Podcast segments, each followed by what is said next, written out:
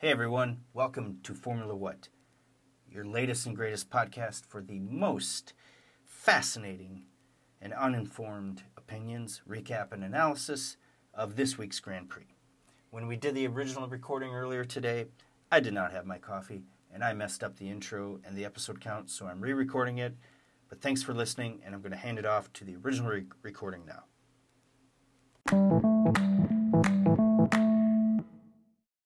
Griffo here, uh, recovered from COVID um, at a undisclosed location uh, on vacation, a little bit closer to the actual Grand Prix. So time wise, it was actually a little bit more convenient to catch the footage, which was nice. Um, but here we are remotely connecting with us as well. The man that follows every F1 gossip Twitter and website there is, our inside source uh, from the outside, Gustav Ahlstrom and also with us. The, he may not know the difference between a control arm and a tie rod end, but he is our go-to for talking about the mind games and psychology of the characters of the F1. Jared News. So, guys, uh, week three, the uh, Australian Grand Prix at Albert Park racetrack. A little bit different this year. They they made a few changes to the track, which I thought were kind of cool. A little side note: having played Formula One games um, for like 20 years. I probably have raced the, the top three racetracks I've raced in, in air quotes uh, would be Monaco because it's cool and it's always fun to drive that track.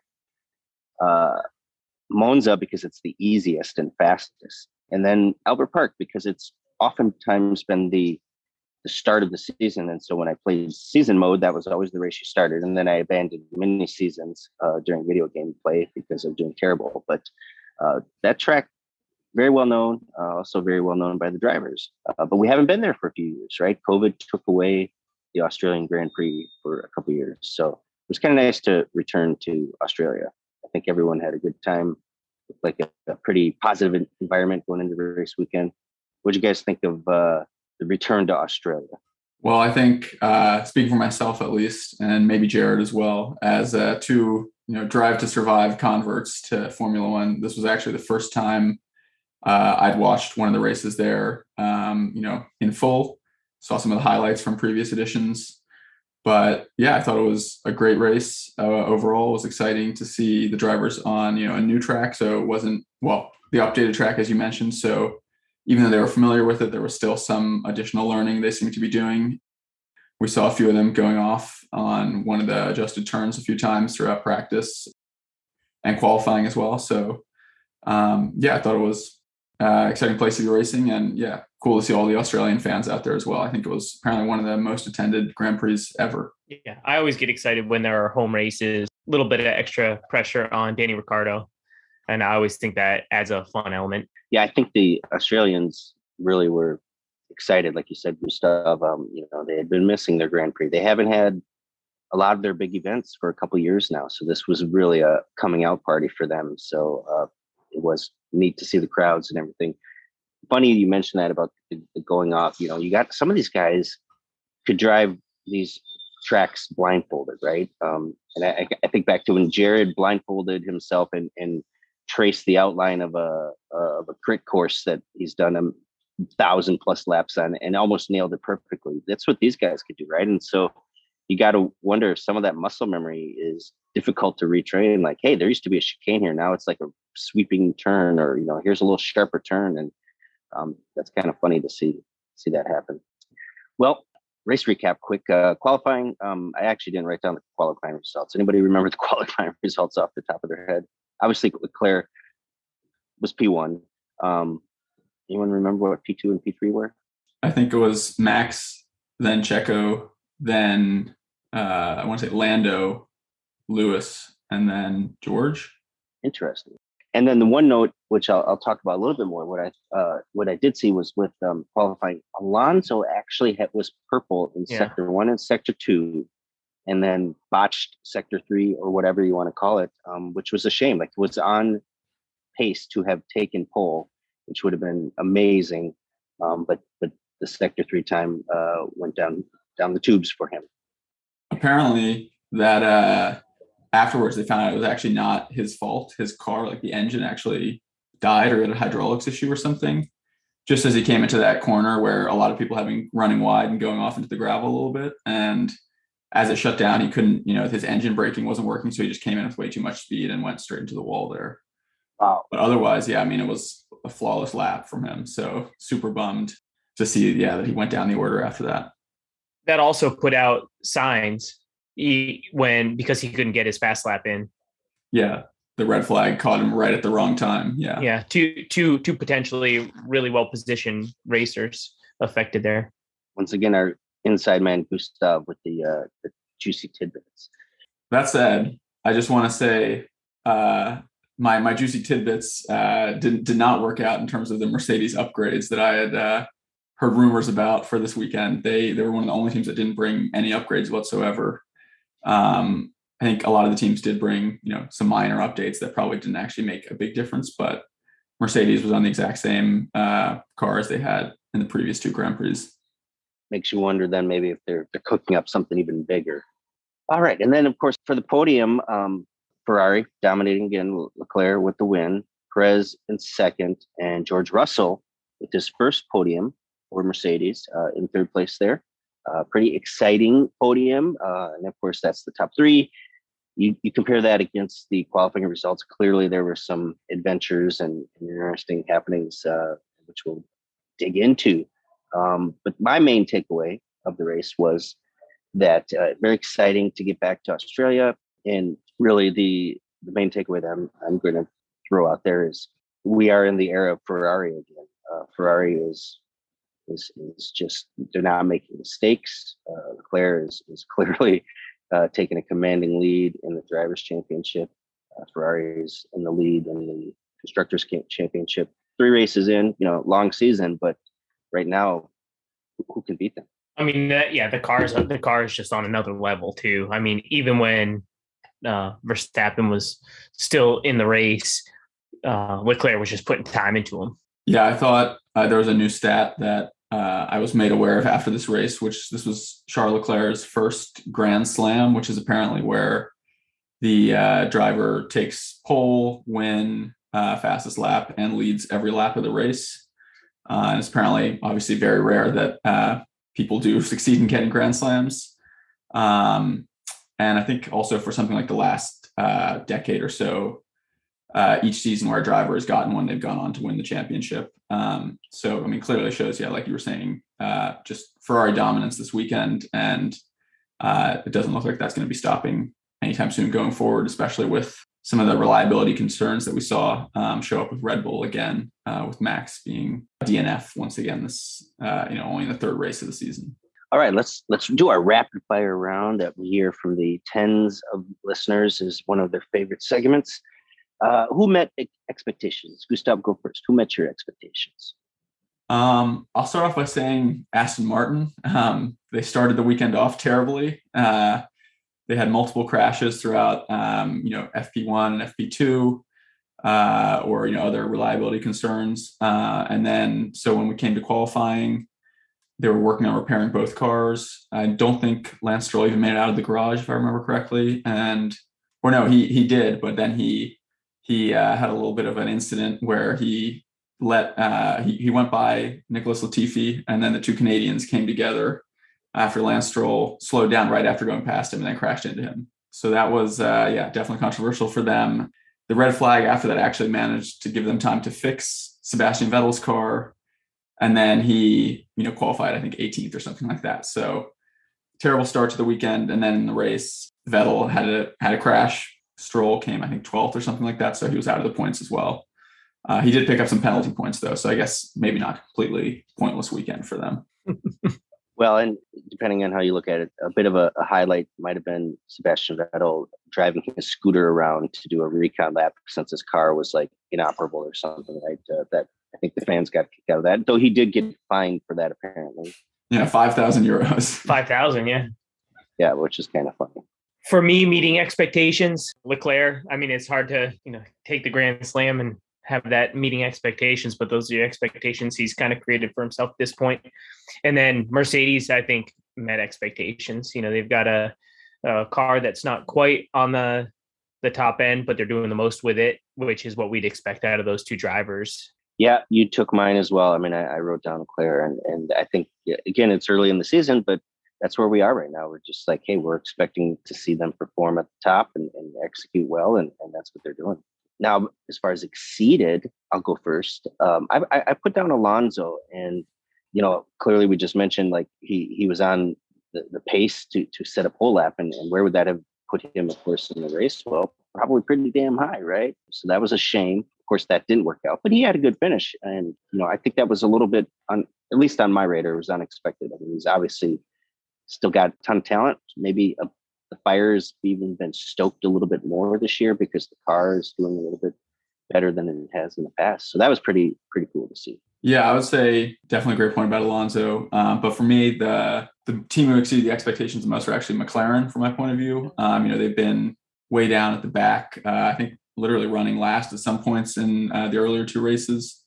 Um, but here they ended up finishing fifth and sixth, and it's a solid chunk of points for a team that you know genuinely thought they were towards the back of the midfield. So I mean, it remains to be seen if this was you know just a course specific run of luck here, and maybe they'll be back towards the back again at the next race. As I mentioned earlier, I don't think they've really brought any major upgrades to their car. But either way, it was a great race for the the two uh, McLaren drivers, and I think you know Daniel Ricciardo, as you said, was probably super happy to be, you know, not as high up as I'm sure he would have wanted to be, but at least, you know, up there in the points uh, at his home race. Yeah, I don't, I don't know what changes they made to the car, but you know, to be fifth and sixth after being well out of the points is pretty impressive change.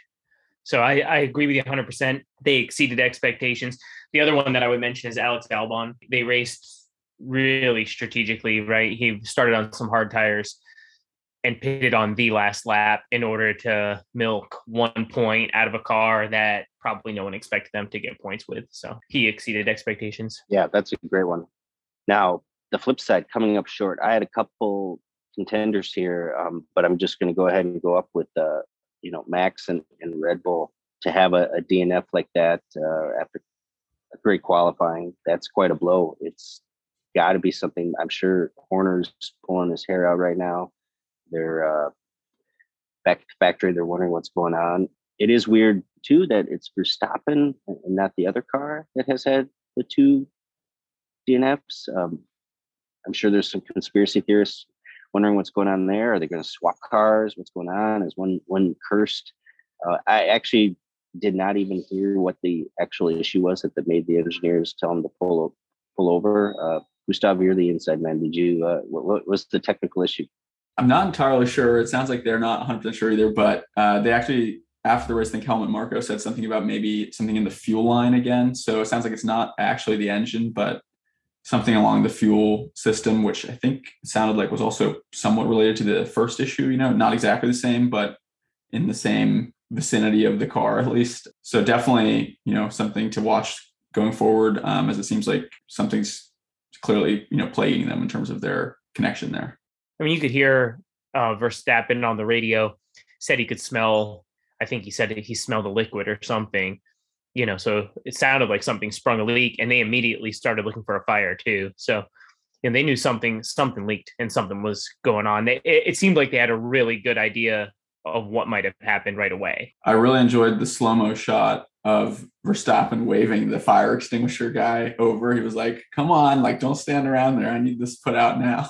Yeah, I did think that showed so you know some pretty cool composure. I don't like to compliment Verstappen if I can avoid it, but he had a lot of composure when he got out of the car. Immediately looked for the a fire or the problem, directed the you know fire suppression to the right place. I, I, I don't know. I I always like when guys have their heads about him, even though he seems like he whines and complains a lot. He has a good focus.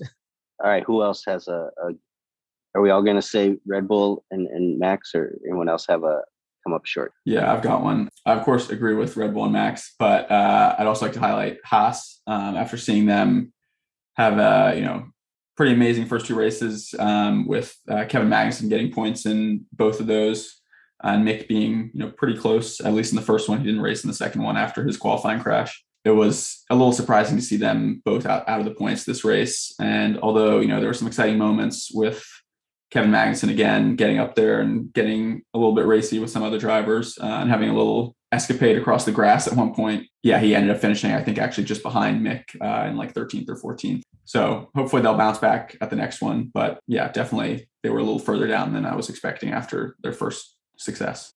Sainz, not finishing. That's disappointment for Ferrari, no matter what. Um, I agree with you 100% about Kevin Magnussen. Well, eh, him in particular, you know, he set these high expectations for driving that car really well. And then to be so far down, it's probably a little bit disappointing. And then someone who's like consistently disappointed me is Yuki Tsunoda. I mean, he's complains about the car all the time, complains about the car, but Gasly's driving it well until it breaks down. And he he was in the points. So, you know, Yuki Tsunoda is a little bit of a disappointment to me. I wonder maybe he didn't have a nice poo before his massage before the race. Right.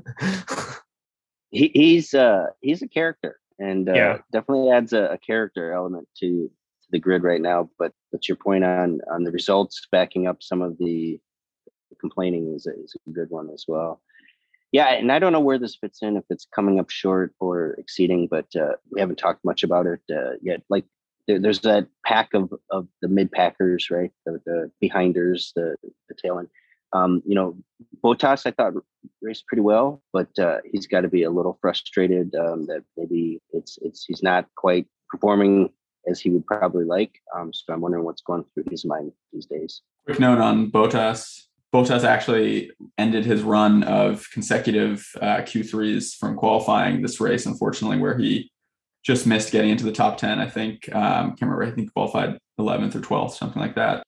It's like over 100 races, right? Yeah. So I think it, it started in like 2017 when he joined Mercedes at some point there and have been running for, yeah, I guess, you know, five or six years, whatever it is now. A little disappointing to see that, but um, yeah, he fought back in the race to get some points at least. Yeah, okay, that's a really good point. That wasn't what I was going to say, um, but I love I love the little statistics like that. So glad you brought that up. So yeah, came up a little short, but the flip side, again, as you just said, was able to claw himself back into the points, which was pretty exciting. What I was going to mention about uh, Bottas was he had a bit of a, I mean, they, these guys were all traveling all over the place, right? But he, of course, was at Flanders uh, supporting his uh, uh better half, let's say, um, at the uh, maybe one of the greatest cycling races in the world, the Tour of Flanders. Saw some pictures of him on the side of the road out there in the cold and and everything. So you know, he, he did that, and then hopped on his jet, I suppose, and, and flew down to Australia. Had a few, you know, it wasn't like back to back or whatever, right? But uh, you know, he's a busy man, so hopefully he's not too distracted and keeps the fire in the belly. While we're on the topic of Flanders, can we have a quick digression to talk about when we saw that finish where uh, uh, Mathieu van der Poel slowed down and Pogacar was, you know, sitting right on his wheel? It just reminded me of the, you know, quote from Formula One coverage at the end of the 2016 season where Lewis to win the championship had to have Nico Rosberg finish, you know, three or four places behind him. So Lewis slowed up a ton, and Rosberg was in second place right behind him, trying to get the gap to the cars behind to get smaller and smaller so they could try to overtake Rosberg. And I think the quote was like, "Oh, he's backing him up, trying to get the other cars to pass." And I thought that was, you know, I, am not, I don't know how much of that was going through van der Poel's head, but just seeing this images and then the two two riders behind coming to catch him gave me a parallel to that uh, that coverage. The other parallel is uh, since you brought it up, it's like they were trying to get into each other's DRS zones in that straightaway, right? yeah. The the finish, right? Who, who, who, and I'm not sure uh, if they were executing that right, but uh, yeah, we might have to start the second po- podcast on on on some of the classic cycling races, but it's fun to tie those in as well. Speaking of favorite moments, uh, that's our last uh, rapid fire round question. Favorite moment of the race. So I had two and I couldn't quite decide, um, but I'm going to go with the mean one, and that is my favorite moment was um, Max Verstappen being forced to retire. Now, it's not particularly, I don't, you know, have the cold white hatred that perhaps Jared seems to have for him, um, but it's more of just from the standpoint of like, wow, this really jolts the entire season. I mean, now you're talking the reigning Formula One drivers champion has DNF twice out of three races don't even know where he is in the standings for points right now. I think the quote afterwards, like he doesn't even want to think about it. Um, a lot of racing left, so who knows what can happen. But it certainly jolts that. Red Bull, of course, on their back foot for the constructors championship as well. So just from a pure like drama standpoint, there was that. I will add my, my secondary one was, you know, near the end, when Hamilton was behind uh, George Russell, right? And they're racing, and I'm like, it looked like Hamilton could probably catch him and possibly overtake him. Were team orders going to come into effect, and which way would they go? I was very curious about that. It seemed like there were none, and, and they just let it race. And, and Hamilton was like, "Hey, I probably can't pass them," and didn't try uh, to force that issue. Um, or Russell just had much better pace, but that was a pretty cool moment as well. So two things I'll say before I mention my favorite moment was one in terms of that Hamilton Russell thing. I saw after the race there was an article where apparently Hamilton came on the radio and complained at some point saying like, you know, hey man, you guys put me in a bad spot. And it turns out the issue was that his, uh, you know, he, something was overheating. I'm not sure if it was the tires or the engine. So basically, they told him not to really try to contest too much with Russell. But I was also watching that gap seeming to get smaller and smaller between the two of them there, and was hoping to see what would happen. So uh, maybe we'll see them get into you know a serious race at some point coming up here. To to that point, I had heard he had a blister on one of his tires, and they were worried about him pushing it too much. Yeah, and then the other thing I was going to say in terms of Max's standings and the points, uh, I was fascinated to see where some of the points are right now. And obviously, Charles is leading and has the biggest points gap. He has a bigger points gap now than anybody did last season at any point, uh, 34. Whereas last year, the wow. biggest points gap was 33 points between uh, Max and Lewis. And then Max is down in sixth place now in terms of points behind Lewis, who's in fifth and uh, George Russell is actually P2 in the Drivers' Championship. So definitely not at all what you'd expect based on you know how fast the cars are when when they're functioning correctly. But just goes to show how reliability is important. And and yeah, who would have expected three races into the season that you'd have Verstappen and Hamilton uh, that far down the yeah. Drivers' Championship, right? That part makes it a little bit more fun and interesting, I think. Definitely. What was your favorite moment, Jared? Probably uh, Alex Albon waiting till the very last lap to to pit and holding on for a point. I just like to see a little bit of racecraft, you know, come together. They really, really milked everything that they could. He did a good job, and I so I, I guess I enjoyed I enjoyed that little aspect of what was all in all. And I, I agree 100. percent You know, seeing Verstappen have to stop always you know makes me grin a little bit, but I think it would be entertaining to see him have a race where he struggles, but it seems like he's so good. The car, if the car is good, there's a race to be had for him. The car fails, he DNFs. Yeah, I agree with your favorite moment being the the Albon hitting on the second to last lap or last lap, whatever it was, and coming in for that one point. And I remember the commentators were saying like, "Oh, it's going to be really close. Is he going to come out in tenth or 11th? And they didn't show him after he came out of the pits at all. But I was just watching like the timing screen on the, the left hand side there, and saw it come down to like two tenths or something between him and I don't even know who was behind him in 11th. Zhou, I think. Oh yeah, yeah. Do you know how much? What? How much was it? How how much did he have tenth by? Um, I don't know when he crossed the finish line, but I know at one point I saw it said like 0.2 something. So like it was a very close gap at some point throughout that. Nice. I definitely heard on race radio they were stoked with their one point, which is always awesome. Yeah. Hey, I mean, there's a somewhere there's a calculation what one driver or one constructor's point or driver's point is worth in terms of money, and, and there's a it's not a trivial thing, you know, in terms of what these teams uh, take in.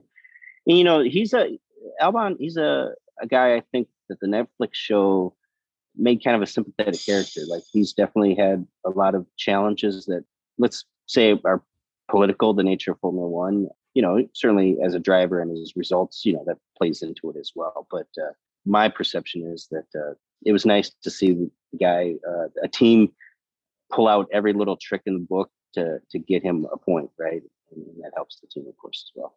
Well, any any other final thoughts on the race, or should we turn to uh, predictions for next two weeks from now. Just one thing that I, I I noticed and I thought was entertaining in the middle of the race. Um, Lance Stroll had the midfield like completely bottled up for so long. You know, there were like six or seven cars behind him just dying to get by and they couldn't get by. You can see the frustration. And I, I thought that made for a little bit more, you know, engaging aspect of the racing. I mean, who who wants to pass him, right? Like the, the fear of trying to pass him.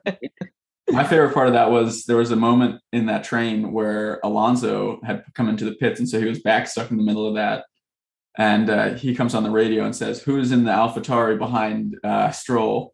And then he, the guy, you know, his engineer responded, "Oh, that's Pierre Gasly." And he was like, "Why doesn't he pass Stroll?" He was all upset and was, you know, hoping to get moving in front of Lance, but he was holding everybody up. And that was the other thing I was going to add, which is that uh, now after Williams getting that one point, uh, Aston Martin is the only team with not a single point this year. So who knows where things will go going ahead, but that point could be very valuable for Williams in the driver's standing later on. Yeah, going forward, we may just have to add a standing um, segment to the podcast on on the tribulations and trials of, of Aston Martin, right? Like um, clearly the dog of the field right now, and becoming the uh, the bad news bears. Maybe not even the bad news bears, because there's like joy and hope with the bad news boys or bad news bears. I don't think there's any joy and hope in um, Aston Martin right now.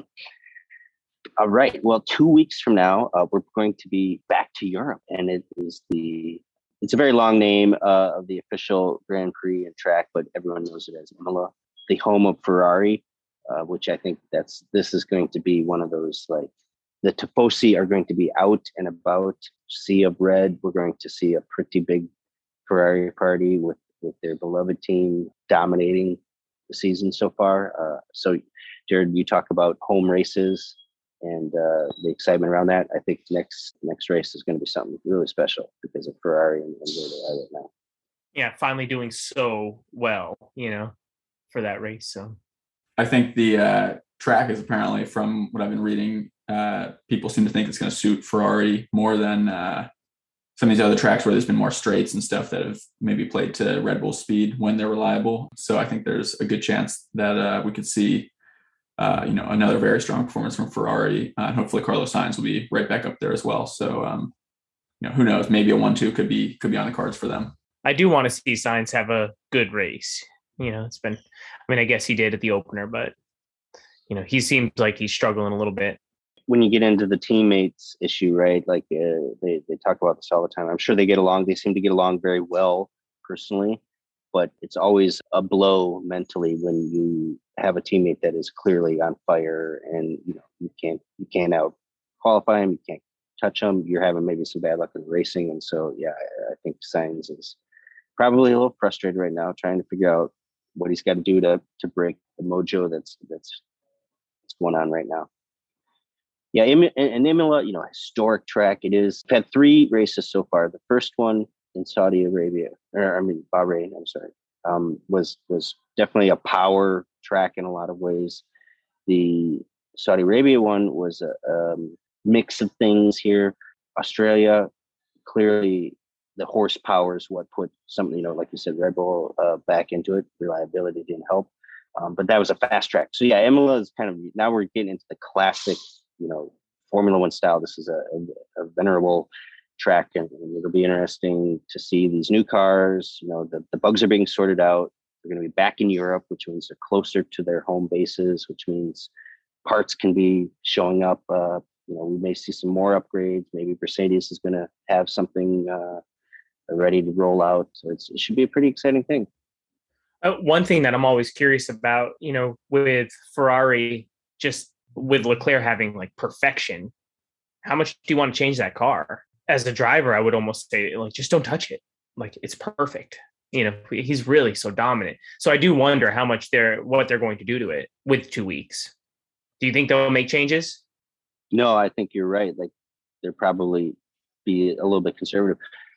My history of following the sport, usually there, you know, the teams are starting to look at each other and say, what are they doing? Did they come up with a technical solution we didn't figure out? And that's why they're beating us. If you're at top, everyone else is playing catch up to you, you know, and then you may have to react to the reaction. Yeah. Yeah. Do you think Christian Horner can uh, get those, the Red Bull reliability improved in the two weeks? Hard to say. Yeah. I mean, we talked about this in, in past episodes. Uh, they are building their own power unit now. This is not a small task. And, and yes, they inherited the previous technology and, and, and platform from Honda, but uh, and and you got to assume that I don't know the details, but I assume they, I mean, literally engineers were hired directly from the program and stuff. It's not like uh, some they Honda just dropped off a bunch of engines and tools and said, "Good luck to you." but there's got to be some bumpiness to that transition. I mean, it just has to be, and it's you know little things, right? And and so that's that big question mark. I think is you know is this a couple of bumps, two out of three races, and it'll get smoothed out, or is this going to plague them? And did they make a terrible decision by trying to take on being a, a power unit constructor as well? And should they have done a customer engine, right? You know. So one th- one thing I'm curious about what you guys think about for two weeks from now. What one team is going to make the biggest jump from say the bottom of the field up or midfield to be more competitive with say Mercedes? I think Haas will hopefully have a you know a decent weekend again with Kevin Magnussen being back up in the points at least, and you know hopefully Mick can get his first points at some point here, maybe next weekend or yeah two weeks from now. I keep looking at McLaren and just wondering is there is there something that they can do to, to bump up? You know, they, they've got two talented drivers. We see glimmers of really good things with them. Their race pace maybe seems to be off a little bit.